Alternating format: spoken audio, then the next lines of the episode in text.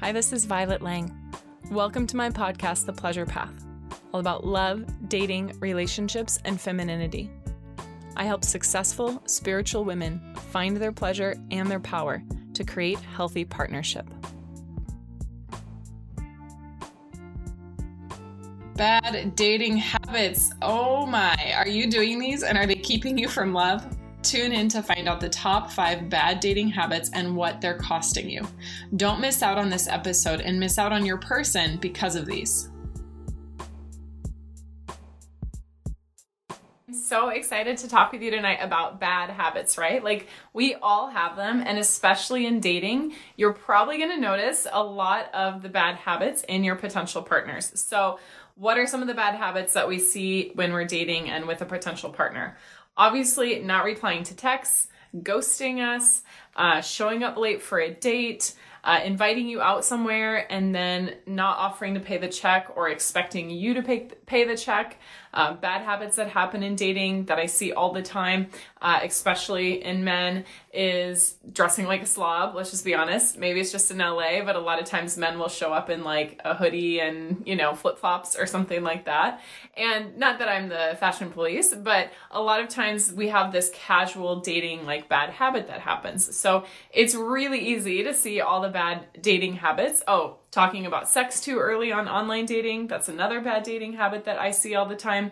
And so we see all of this you know from from men but we also have our own bad dating habits right? They kind of get in the way of us having love and they're a little bit more sneaky because typically women will be a little more polished and more put together and might not have as many outward bad habits but there still might be some inward bad habits that are keeping you from having love. So if you've ever felt like you've gotten into a rut when it comes to dating like you're just not feeling inspired you're just not meeting anyone that you're connecting to and you're feeling stuck like hmm why isn't this changing? You know what else should i be doing? Or i'm on all the apps like why isn't this working? Uh, if you're feeling stuck it's useful to see like well maybe i've fallen into just some of these bad habits. You know a habit is just a circuit in our brain or like a pathway in our brain that we've traveled down many times and that it's become almost second nature because the brain feels that it's efficient, right? Like it's just a habit now, I would hope, to brush your teeth in the morning and at night. And it's just a habit to, you know, take your vitamins if, if you're someone who takes vitamins, or it's just a habit to,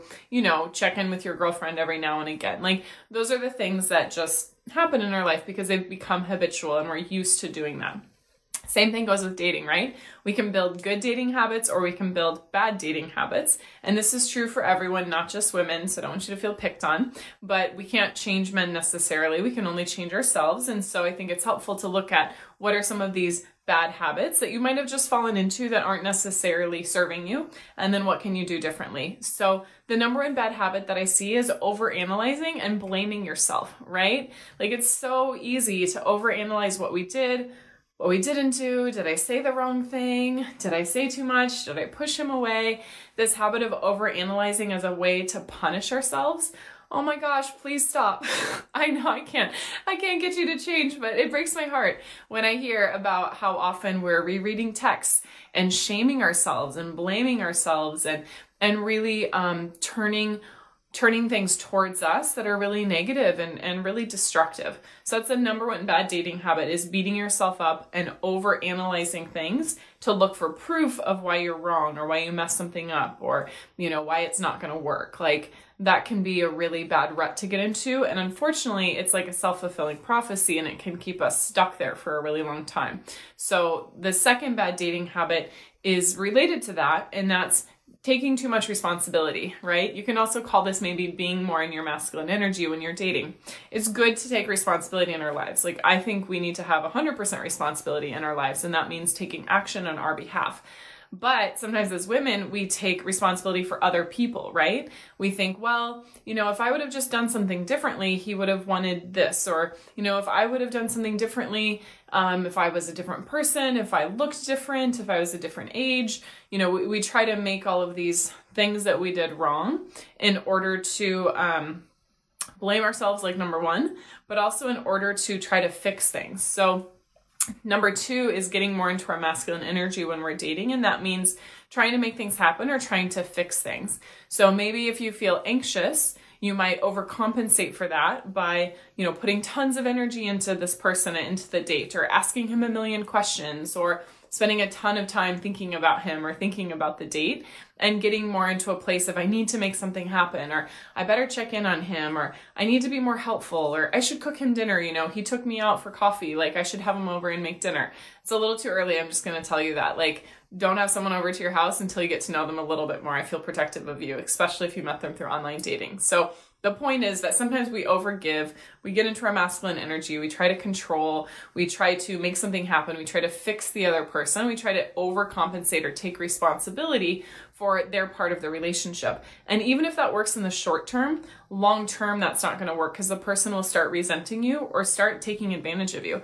Neither of those things do I want. Or you might start feeling resentful that you're the one doing all the work and making things happen. So that's a bad habit number two. And, and it's very easy for us to fall into that because we're such givers and we naturally want to help other people. But if you start doing that, it's not going to be helpful for what you want in relationship. And so the third thing, I'm just checking my notes the third bad habit is clinging to the wrong identity. So, identity is one of the most powerful things that shapes our whole life, right? Like, if you have an identity as a nurse, you're probably going to have an identity as a caregiver, as someone who really helps. If you have an identity as a yoga teacher or a yoga student, you're probably going to have an identity that you're spiritual or that, you know, you seek peace or that you work towards enlightenment.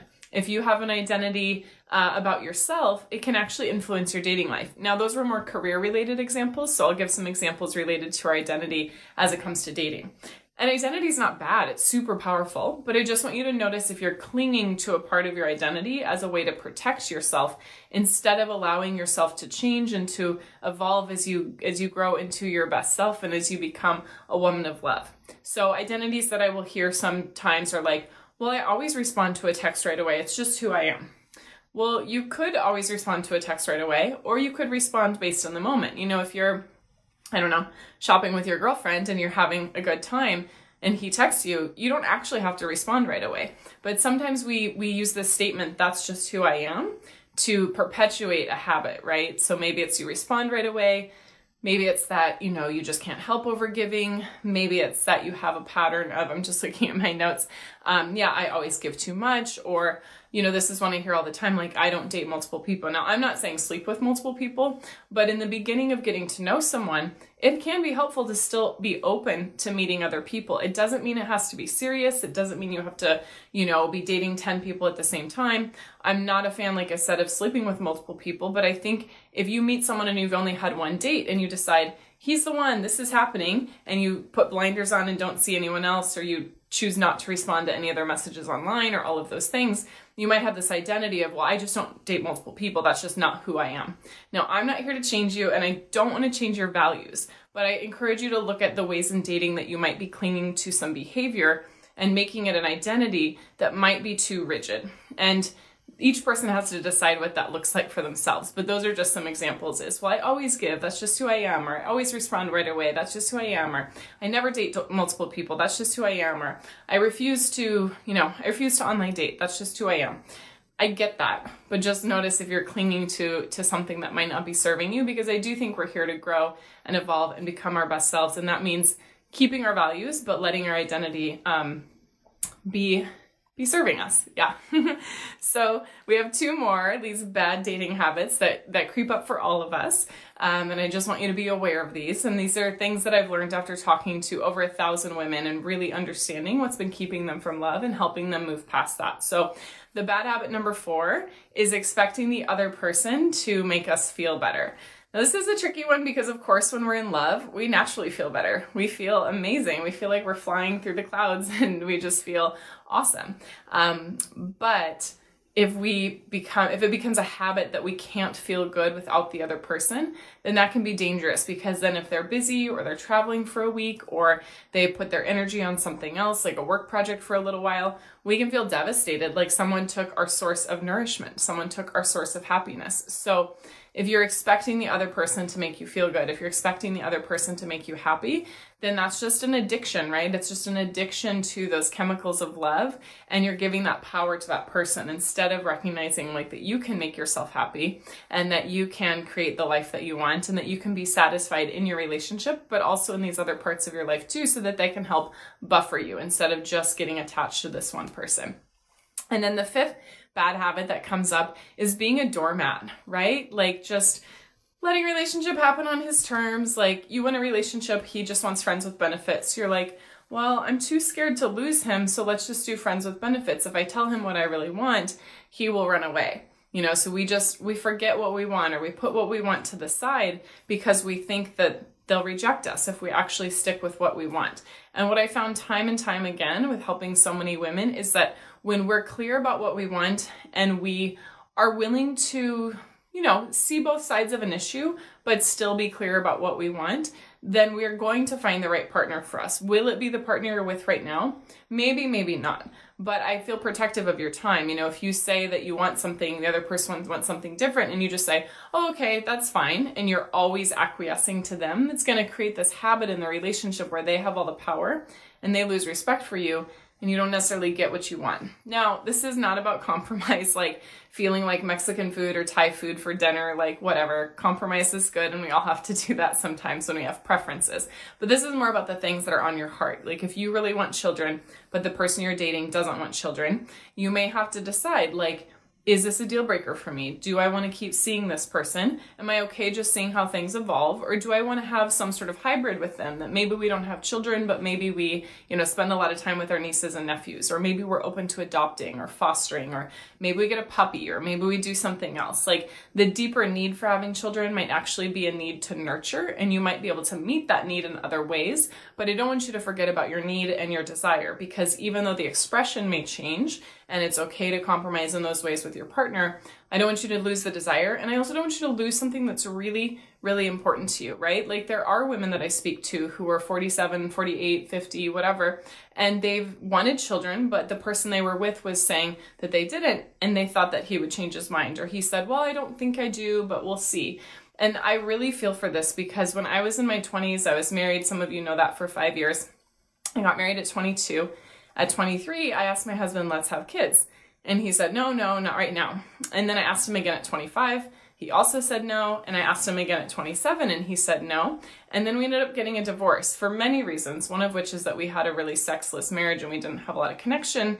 And I was emasculating him all the time and I hadn't learned the things that I'm teaching you now. And if I had learned those things, we probably could have salvaged the relationship. But one of the big one of the big issues is that every time I wanted to start a family, he was a clear no, even though he had told me earlier that he did want to have kids. So, A, I wasn't really trusting my intuition. I wasn't listening to the red flags and paying attention. But B, when I spoke a desire and he said no, I just acquiesced. I just kind of became a doormat in the relationship, and that plagued me for a long time, and and still does in some ways, and definitely influenced my future relationships. I just had developed this habit that the man's opinions, the man's need, is number one. Like that's how it works because that's what I saw in my mom and dad. And I just thought, well, if you want to have a relationship, you better shut up and you better not share what you want and you better not share your needs because you're not going to get them met anyway.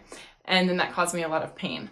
And there are relationships like that. And, and if that's a relationship you're in or that you choose to be in, that's okay. I'm not judging you. But a lot of times our heart is aching for something. Maybe it's commitment. Maybe it's a child.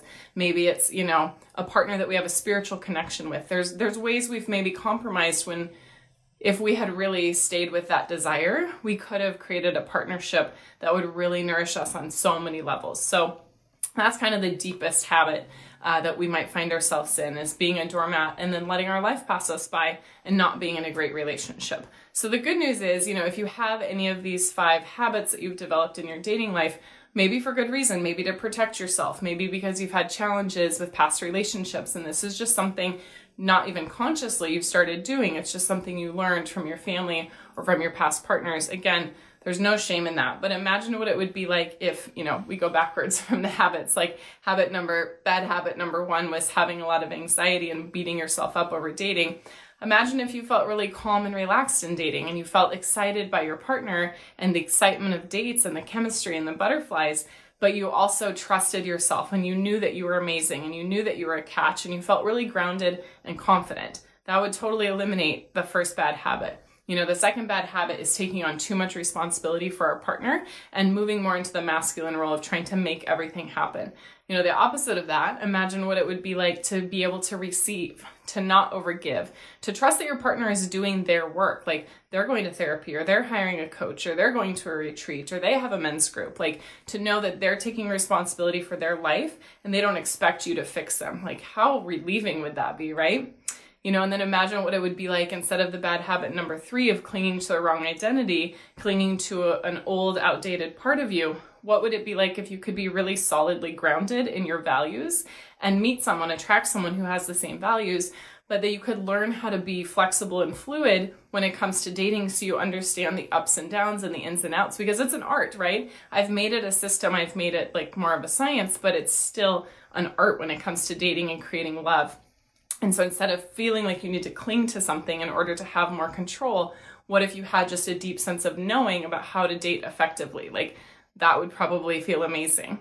And then the last two, you know, the bad habit number four, which is expecting other people to make you happy. What if you just naturally felt happy and joyful and alive and feminine and glowing and radiant wherever you went, even when you were doing online dating, because you felt really connected to your femininity and your beauty and your essence, and you didn't have to, you know, think that the other person was just the only way that you could feel that high of love and of life.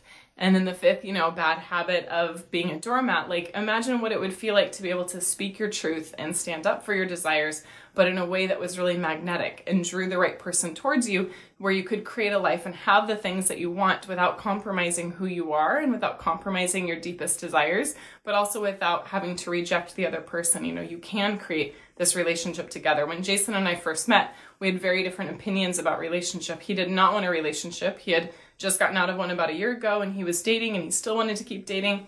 And I was very clear like, I wanted relationship, I wanted marriage, I wanted kids, I wanted all of that.